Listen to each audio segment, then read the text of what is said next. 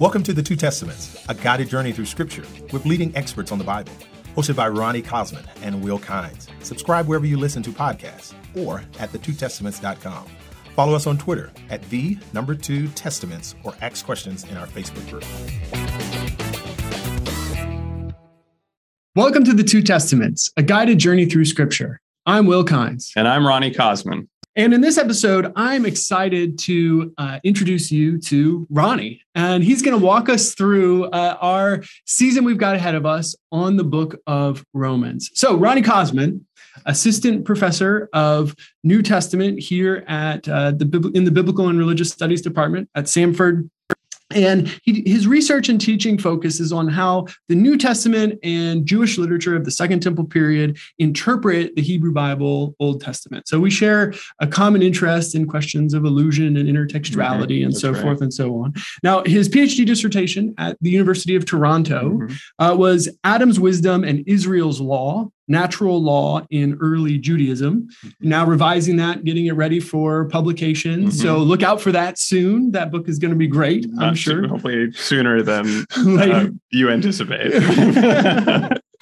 um, now, uh, that book is looking at how ancient Jewish approaches to natural law illuminate the book of Romans and also a number of other uh, Second Temple texts.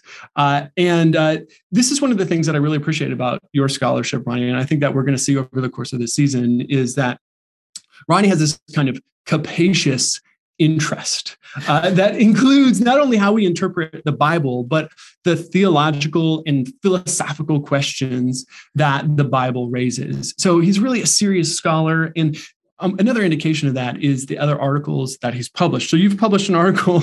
Uh, on the Dead Sea Scrolls mm-hmm. and on the Old Greek version of Isaiah, right? So just a wide range of topics that mm-hmm. you've taken on here, and we see that that kind of knowledge and that that curiosity come out in our discussions uh, over the course of this season. And another thing, Ronnie, and this is I need to say publicly. Okay. The two testaments was your idea. so uh, Ronnie has this uh, entrepreneurial spirit that he brings to biblical scholarship, paired with uh, his desire to dig deeply into these texts. And so uh, even before you came here to Samford, you had started this interdisciplinary network of scholars in Toronto, uh, and then you came down here with this idea to do a podcast, making biblical scholarship engaging and accessible. And as soon as I heard about it, I volunteered uh, to join you. And it's been such a pleasure to do that with you. So, Ronnie, you've clearly spent some good time thinking about Romans, mm-hmm. writing about Romans. So, what first drew you to the book? You know, I think what first drew me to the book, Will, is that I thought that Romans was uh, clearer than it is. Um, so I, you know, I liked that it was kind of theologically rich and really theologically front loaded and dense. But also, I thought, oh, it's theologically rich and also uh, really clearly stated the, the the theology of the letter. You know, all these indicative and declarative statements. You know, it's funny that you mentioned that because that's exactly what doesn't attract me to Paul's letters and what attracted me to a book like Job instead. Sure. Is yeah. I just felt like it was so mysterious. Oh, yeah, things yeah. weren't clear. Right. Uh, but teach his own. Yeah. Well, I've been disabused of that idea that Paul is so clear because, you know, as you keep reading, you start to realize, oh, there are things that I actually don't understand about this letter. And you read it again and you read it in a different way. Uh, so now, I don't have a conversion narrative to Paul's letter to the Romans or to why I studied Paul. When I went to McMaster University, I studied how Paul interpreted scripture, the Old Testament, Hebrew Bible, in uh, his letter to the Romans in chapters 9 through 11, how he interpreted the patriarchal narratives. And but when I was there at McMaster, I was really enriched by these other Jewish texts, and my eyes had kind of been opened to a world of Jewish literature that you know I was previously not really familiar with, like the Dead Sea Scrolls. Um, and so, with that in view, I then went to the University of Toronto, and in Toronto, my my supervisor, uh, Judith Newman, who's a well-regarded scholar of Second Temple Judaism and of the Hebrew Bible.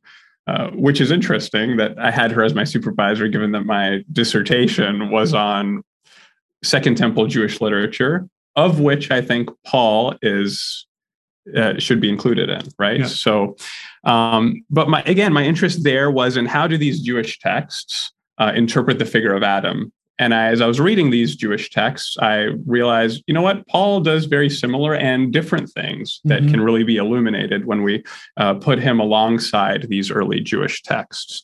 Um, so that's kind of my my own interest and what's fascinated me about Paul is reading him as as a Jewish text alongside other Jewish literature of his time and what that can tell us about Paul's letters. Yeah, and what we're doing here is we're creating a kind of audio commentary for Romans and these other books that we look at. And you've already introduced to us one of the issues that is going to be addressed in any commentary, which is these kind of introductory questions about what is the setting in which this text uh, was originally written. And so let's talk a little bit more about that. So the author, Right. Tell so us the, about the author of yeah, the Book of Romans. Right. So Paul, um, you know, he has a very significant role, of course, in extending the gospel which is a Jewish message, right? Uh, the gospel is a Jewish message, but he is the apostle who's extending the gospel to the nations, to the Gentiles. Uh, Paul himself was Jewish. Uh, and of the different varieties of Judaism of his day, he was a Pharisee. Um, and it's important. This is important because, from my perspective, again, we can read Paul's letters as Christian literature, and we should read them that way. But uh, they are also at the same time they were Jewish texts in their day. Paul was a Jew and was a Pharisee.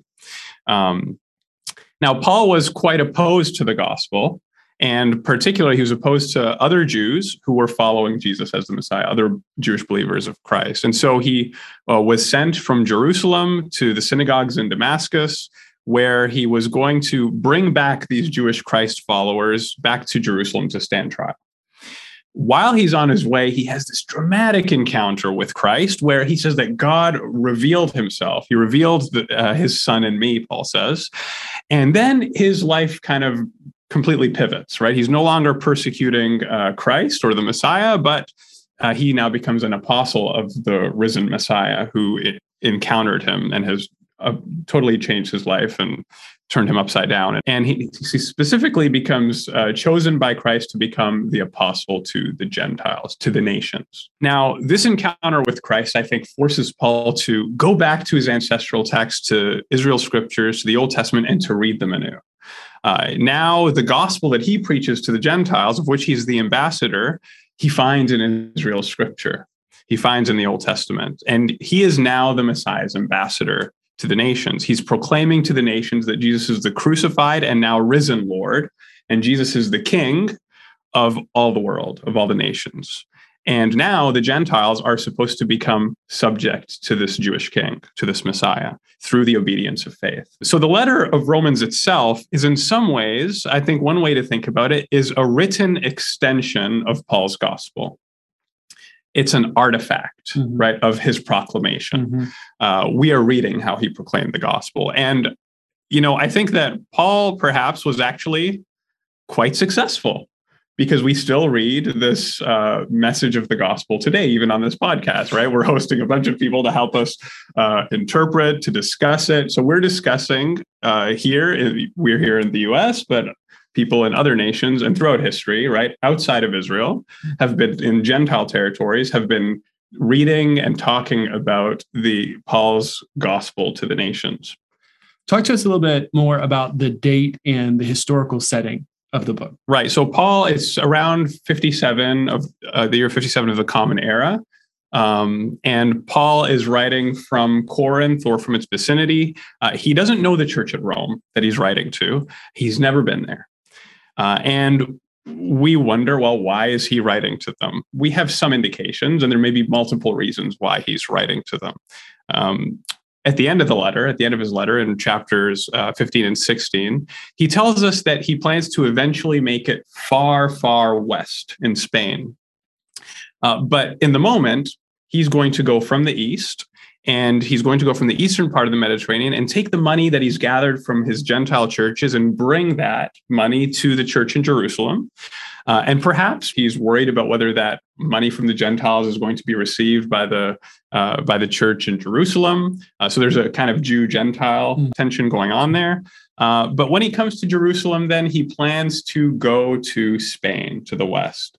And so he's writing to the church at Rome. He tell he tells us the reason is that he wants to get their support so that he can make a stop to stop at Rome and they can help send him uh, over to Spain to the far reaches of the western reaches of the Gentile world. Um, And so you've raised here two other really important questions for Romans. And like most questions with Romans, they're debated.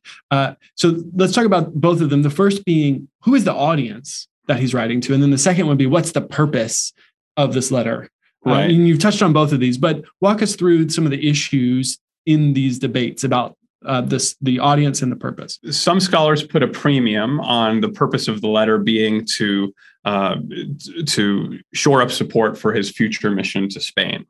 Um, now, this is a very long letter for him to do that, right? So other scholars are going to look and say, well, what else can we discern from the letter? Maybe there's more than one purpose in him writing this letter to the church at Rome. Uh, so we might look and see in chapters 14 to 15 how Paul, uh, there, he's really dealing with some issues that appear to be on the ground, like the strong and the weak and food issues. And some scholars then correspond the tension between the strong and the weak to uh, relational tensions between Jews and Gentiles. Uh, and that is the, the, tension between Jews and Gentiles is one that we see, or not just the tension, but the theme of Jews and Gentiles is one we find woven throughout Romans 1 through 4 in a, repeatedly, right? That the gospel is for both the Jew and Gentile. Um, and then also we see this theme of Israel and the nations, Israel and the Gentiles in Romans 9 through 11, of course, uh, and then again in chapters 14 to 15.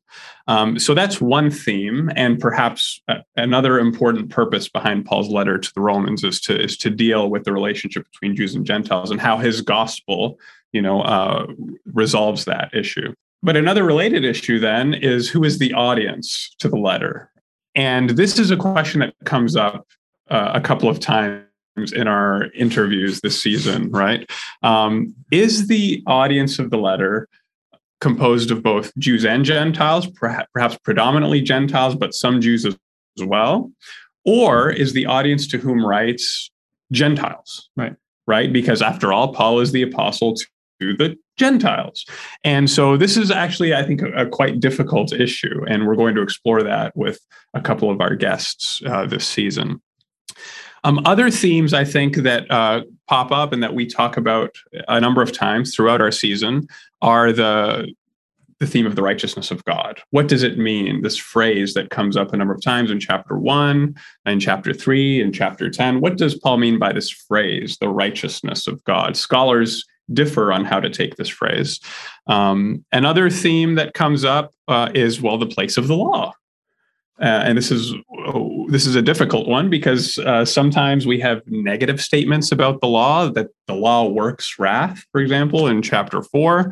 But then Paul also has positive statements about the law, such as that the law is holy, righteous, and good. Uh, or he sees that uh, somehow there is some fulfillment of the law. The righteous requirements of the law are met in us in chapter eight. Uh, so that's another uh, theme that comes up in the letter. Um, and obviously, that's been debated in church history. But another key issue that's been a hallmark, right, of readings of Romans is the interplay between faith uh, and works in salvation. Yeah. Uh, so Paul will say, You are justified by faith and not by works of the law. Um, and he says this also in his letter to the Galatians. But then uh, he'll also say, It is not the hearer of the law it's not the hearers of the law who are righteous in God's sight, but the doers of the law who will be justified in chapter two. So, how do we fit these two things together? What seems to be works are very important, and Paul wants the fulfillment of the law. It's what it seems, but then no, you're not justified by doing the law. And what is most difficult for you in your reading of Romans? What do you wrestle with the most? And then how do you try and solve that issue? Whether I solve solve these issues or not is, you know, I'm not sure. but uh, so the church father Origen in the third century, it, in the preface to his commentary on Romans, he said that of all of Paul's letters, that the Romans is the hardest. Huh. And he gives us two reasons why.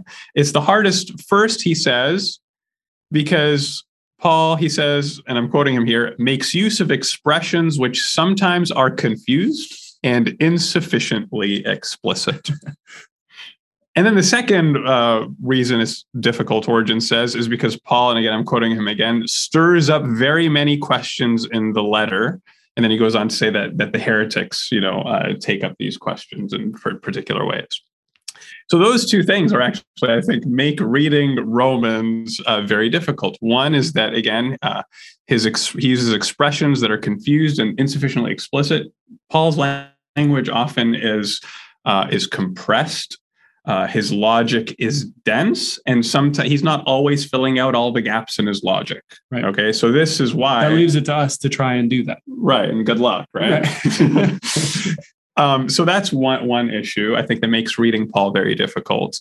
Uh, I mean, this is I think is precisely what's at stake, uh, or why we have these debates between Protestants and Catholics on justification, because they're filling in the gaps of Paul's logic in very different ways. Right. And one of the values of having this broad range of interpreters who are going to come on this season and walk through the book with us is they're going to fill in gaps in different ways. And that's we get right. to see how that's done. Yeah. The other uh, piece I think here uh, is the um, that Origen mentions is that the heretics run with statements in Paul in you know kind of strange ways, and there is that kind of anxiety, especially if you are within a particular ecclesial or church tradition, there is a kind of like questioning in your mind of how much freedom do I have to go in my reading of this mm. text? What are the boundaries? Or, you know, should we should should should we just run freely in our interpretation of the text? So that is a th- question that lurks, I think, in the background, especially for interpreters who are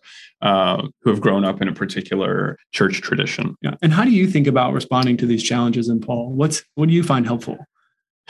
Yeah, I mean, I think in terms of Paul's really dense language and his incomplete, uh, like logic in every sentence in, in his sentences. I, I mean, talking to people who read the text very differently because they're going to fill the gaps in different ways.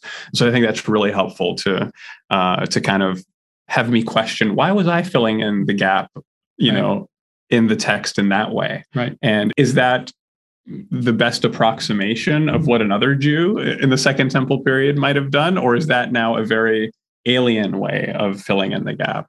Right. And a lot of the research that you've done is trying to fill in those gaps in conversation with other Second Temple Jewish sources to kind of get a better feel of what the interpretive options would have been at the time. That's right. Yeah.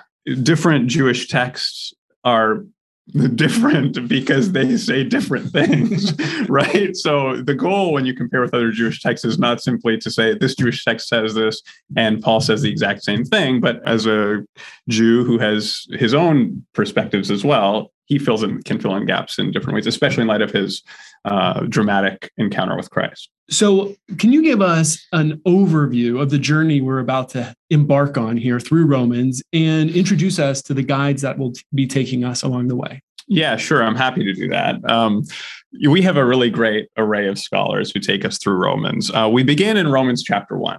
Uh, and there are a number of important themes that come up here and that we talk about, such as what is the gospel, uh, the theme of the righteousness of God, um, or Paul's extended discussion of God's wrath. Uh, he says in verses 16 to 18 of the first chapter, For I am not ashamed of the gospel. It is the power of God for salvation to everyone who has faith, to the Jew first, and also to the Greek. For in it the righteousness of God is revealed uh, from faith for faith, as it is written, the, the one who is righteous will live by faith a number of scholars think this is like the thesis statement of Paul's letter to the Romans. And we have uh, Roy Ciampa, who is our colleague here in the Department of Biblical and Religious Studies, is the, is the chair of the department. And he has written a really interesting essay on Paul's use of Habakkuk 2 4 in the, this programmatic statement. Uh, in Romans 1. Oftentimes, the gospel is kind of reduced to, I believe, and therefore I get to heaven. Um, and I think it's important that for Paul, the gospel does have to do with our forgiveness of sins and how we can be made right with God. And certainly in 1 Corinthians 15, Paul talks about how Christ died for our sins, and that is essential. But the good news uh, doesn't just uh, end there. The good news is that through Jesus Christ, God is making all things right that have been damaged through sin and through Adam. And the book of Romans is going to unpack this along the way. We also have Frank Thielman, uh, who is professor on our campus here, but in Beeson Divinity School. And uh, Frank gives us, I think, a really insightful take on the meaning of the righteousness of God hardest part of Romans 1 is understanding how Paul uses uh, righteousness language in Romans 1 16 and 17. Um, the little phrase, the righteousness of God, there is a, a, very compact phrase. Paul uses it elsewhere in Romans, he uses it more often in Romans than anywhere else. And um, it's a phrase that doesn't appear much in the New Testament. And so it's hard to know exactly what it means. I think in the rest of Romans, after 116 and 17, Paul uh, unpacks what he means by that phrase. But when you first see it on the page, and when the Roman Christians first heard it, they probably wondered what does Paul mean by that expression, the righteousness of God? Exactly what is he talking about here? Paul then shifts uh, his chastisement in chapter two. It's not the they of chapter one, but to a you who he repeatedly addresses throughout the, this chapter. He says in 2 1, Therefore, you have no excuse, whoever you are, when you judge others, for in passing judgment on another, you condemn yourself, because you, the judge, are doing the very same things. And he goes on in verse 17 to say, But if you call yourself a Jew and rely on the law and boast of your relation to God, and so on and so forth. Who is this you that Paul addresses? Now, the way most people interpret this uh, is to say that this is a Jewish interlocutor. Even most scholars take it this way. But Matthew Thiessen, who uh, joins us from McMaster University, uh, and he's the author of a really interesting book called Paul and the Gentile Problem. Uh, Matt is going to say, hang on, not so fast. And he's going to argue for a different interlocutor. He's going to take the Gentile audience very seriously. And he's going to say this is not a Jew, this is a Gentile. Yeah. I think here he's conceding good works are really important. I'm not even conceding, he's agreeing. Yeah. He just assumes they're important because yeah. all ancient Jews thought they were important. Yeah. The question is, mm-hmm. what's the sort of foundation for the good works? Right. And and our English really stinks at getting some of Paul across with the, you use justified justification language. Yeah. It's awful it's so common and there's no good solution. But the language has to do with justice and righteousness and yeah. righteous. Uh, and we distinguish those two in English, justified and righteous, even though they're the same word in Greek. Yeah. And justification, part of justification and right and in being righteousified is not just, and this is where some Protestant um, hearers may have trouble. It's not just this forensic declaration for Paul. It's not just you're declared righteous. It's that God actually infuses believers in Paul's mind with a power to live justly and live righteously. And so that, and that's salvation. Um, is um, not only, but that's an integral part of salvation. So for Paul, you have to have these good works. It's maybe uh, indicative of what comes in the future, eternal life. In chapter three and four, we uh, move into the territory where Paul articulates perhaps what he's most famously well known for, right? The idea of justification by faith. In 328, Paul says, For we hold that a person is justified by faith apart from works of the law. Now, this verse and other verses like this here in Romans, but also in Galatians, uh, have been the subject of debate, you know, for many years, right, in the Protestant Catholic disputes. Uh, and we have a formidable Protestant interpreter uh, who's going to give us his reading of these chapters. And we're joined by Tom Schreiner. Uh, of Southern Seminary, who's the author of the Romans commentary and the Baker exegetical commentary on the New Testament series. Tom, I think, gives us a strong Protestant reading of what it means to be justified by faith, but also of the phrase not by works of the law. Um, and Tom really charitably, I think, but really in a in a really insightful way, uh, dialogues with people who read that phrase very differently, especially those who are associated with the new perspective on Paul. By birth, no one no one is in the category of uh, of the righteous, and and of course, his gospel. This gospel doesn't make much sense if there's not a, a recognition of the universality of human sin. And if I could just say a pastoral word here, this this is the pressure point in our culture today mm-hmm. i believe the pressure point is most people in our culture i'm talking about unbelievers now most believers in our culture they do not have this radical view, uh, of, sin. view of sin and therefore the gospel that jesus saves it It doesn't scratch an itch. I'm not a sinner like this. So this very bleak portrait of, of human beings, it's uh, it, it has to be in a sense understood or heard first. Now some people already know this right? And, and they have the sense of this. Luther certainly had a great sense of this in his own life. But uh, but i think in our culture today this this vision of universal sin doesn't it doesn't resonate with most people in chapters five and six, especially in chapter five now, uh, Paul's perspective shifts to this cosmic scale, this cosmic viewpoint.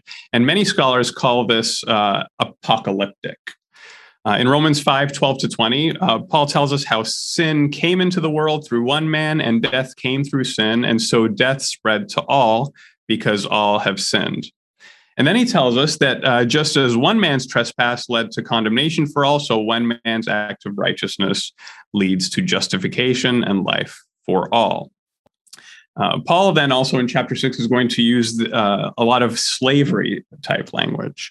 And Beverly Gaventa uh, of Baylor University, she is the author of Our, uh, Our Mother, St. Paul, and of When in Romans, an invitation to linger with the gospel according to Paul. Uh, but Beverly is going to, to join us and talk to us about these two chapters. And she really draws out the battle and conflict imagery and the apocalyptic mm-hmm. texture of uh, these chapters.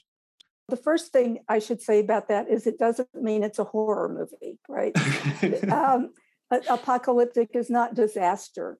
You know, apocalypse in Greek is an uncovering uh, it is a revelation, if you will. And when, when those of us who use this language to talk about Paul's theology as apocalyptic, when we use that term, what we're trying to get at, and it's a shorthand for a much larger notion, is that the gospel, that the event of the death and resurrection of Jesus comes as God's intrusive act in a world that is uh, ruled by sin and death, a, ru- a world that's gone its own way, if you will, and that God reclaims that world uh, in the person uh, and the work of Jesus. So it is an apocalypse in that sense. It, there's not a kind of nice, tidy line across history in which Jesus is kind of the best new teacher on the block. You know, Jesus is not a, a new, improved David uh, Jesus is an intervention in a world that is uh, a disaster. We then come to chapter seven, especially where we have this infamous I, right? The I says things like this For I do not do what I want, but I do the very thing I hate.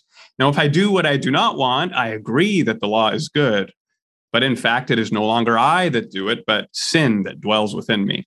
For I know that nothing good dwells within me that is in my flesh. I can will what is right, but I cannot do it, and so on and so forth. Now, the I uh, has given interpreters grief. Yeah. is it Paul? Is it Adam? Is it Israel? Is it a Christian? Is it a non Christian? Who is the I? Susan Eastman of Duke Divinity School, uh, she's the author of Paul and the Person, Reframing Paul's Anthropology.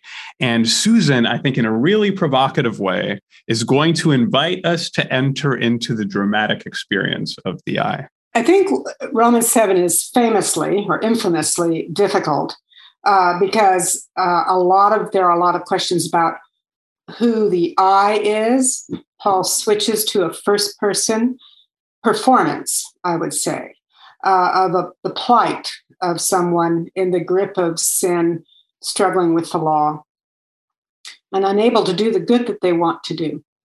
Uh, and so it's very just technically difficult in a way, like much of Paul, to figure out what he's saying. I will say briefly, I read this in the ways I was taught for a long time as about total depravity or bad uh, motives. Even if you do good, you're doing it with bad motives.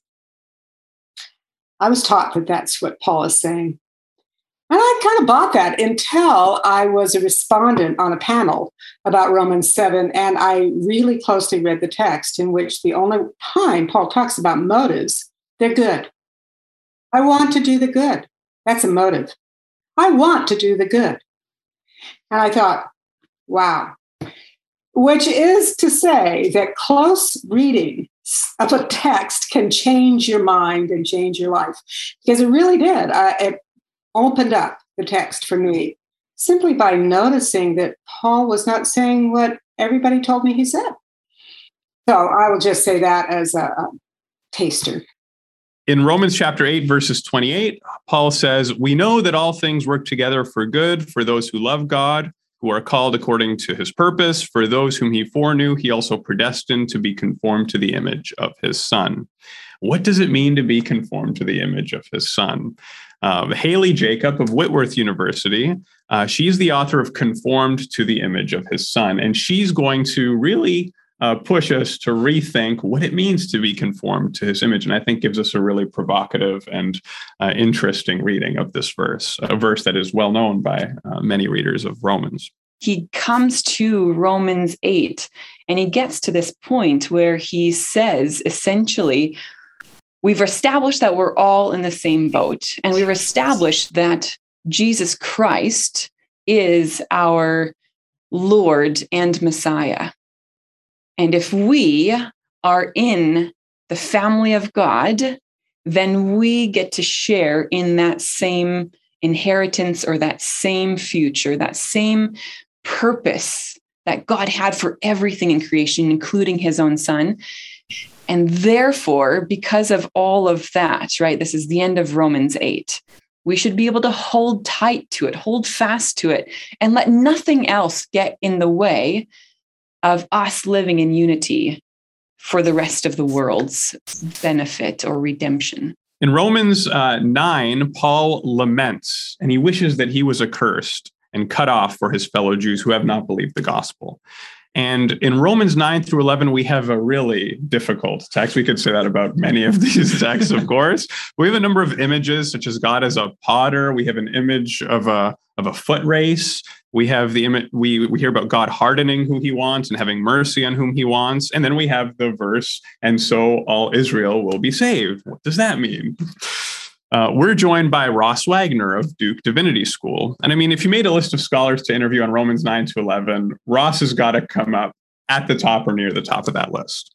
Uh, he's written a number of essays on these chapters. He's also the author of Heralds of the Good News, Paul and Isaiah in concert in the letter to the Romans. But that Paul can end up going from chapter 9 to end up with this celebration of the mercy of God really gives me pause then when it comes to attributing to Paul something like Calvin's doctrine of, of election to reprobation. I see how Calvin could conclude that from the text that he's assembled and the logic that he's using.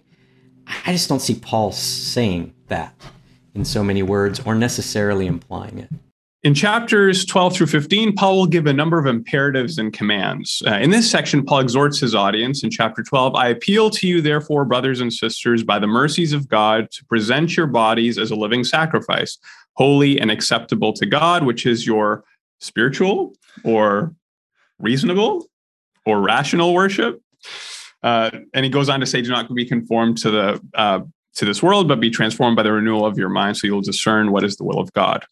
Um, he also then in, in these chapters appeals to his audience to be obedient to governing authorities and tells them to love one another and so so that they will fulfill the law. Uh, now mike bird of ridley college uh, joins us to talk about these passages. We actually have two people joining us to talk about this passage.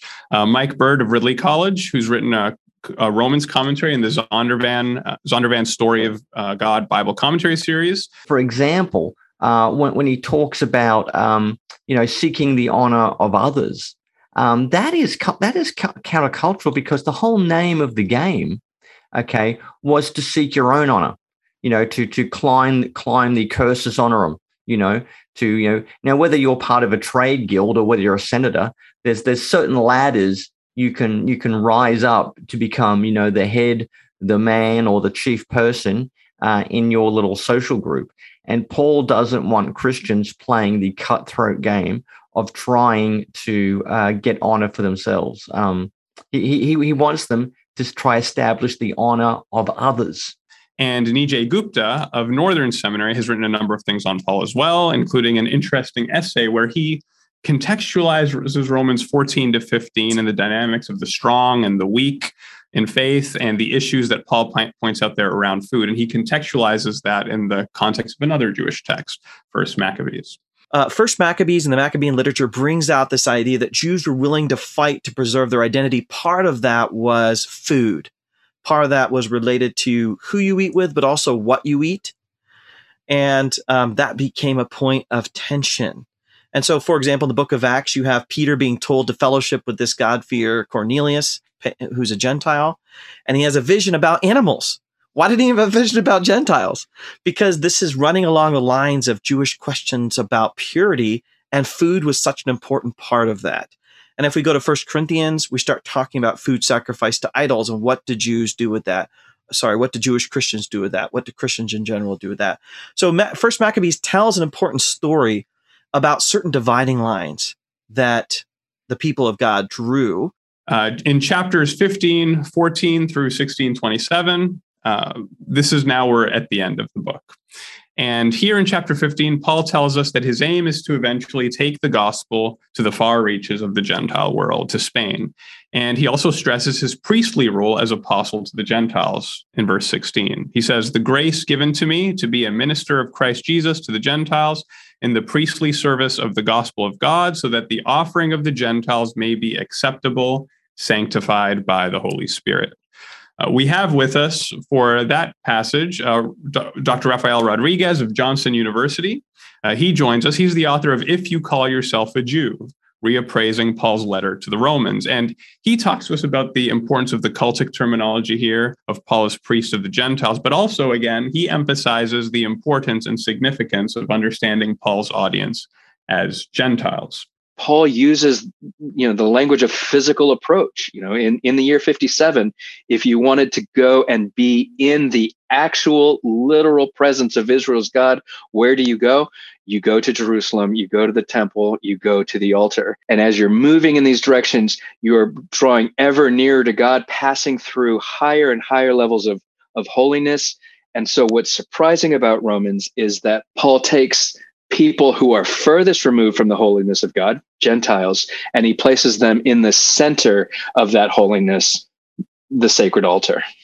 Finally, we have closing out our time in Romans is Beverly Gaventa of Baylor University, who talked to, with us about Romans 5 to 6, but we just thought we had to snag her to ask her about uh, the women who uh, we find in Romans 16. There are quite a number of them uh, that many scholars and many people have kind of been, let's say, blind to.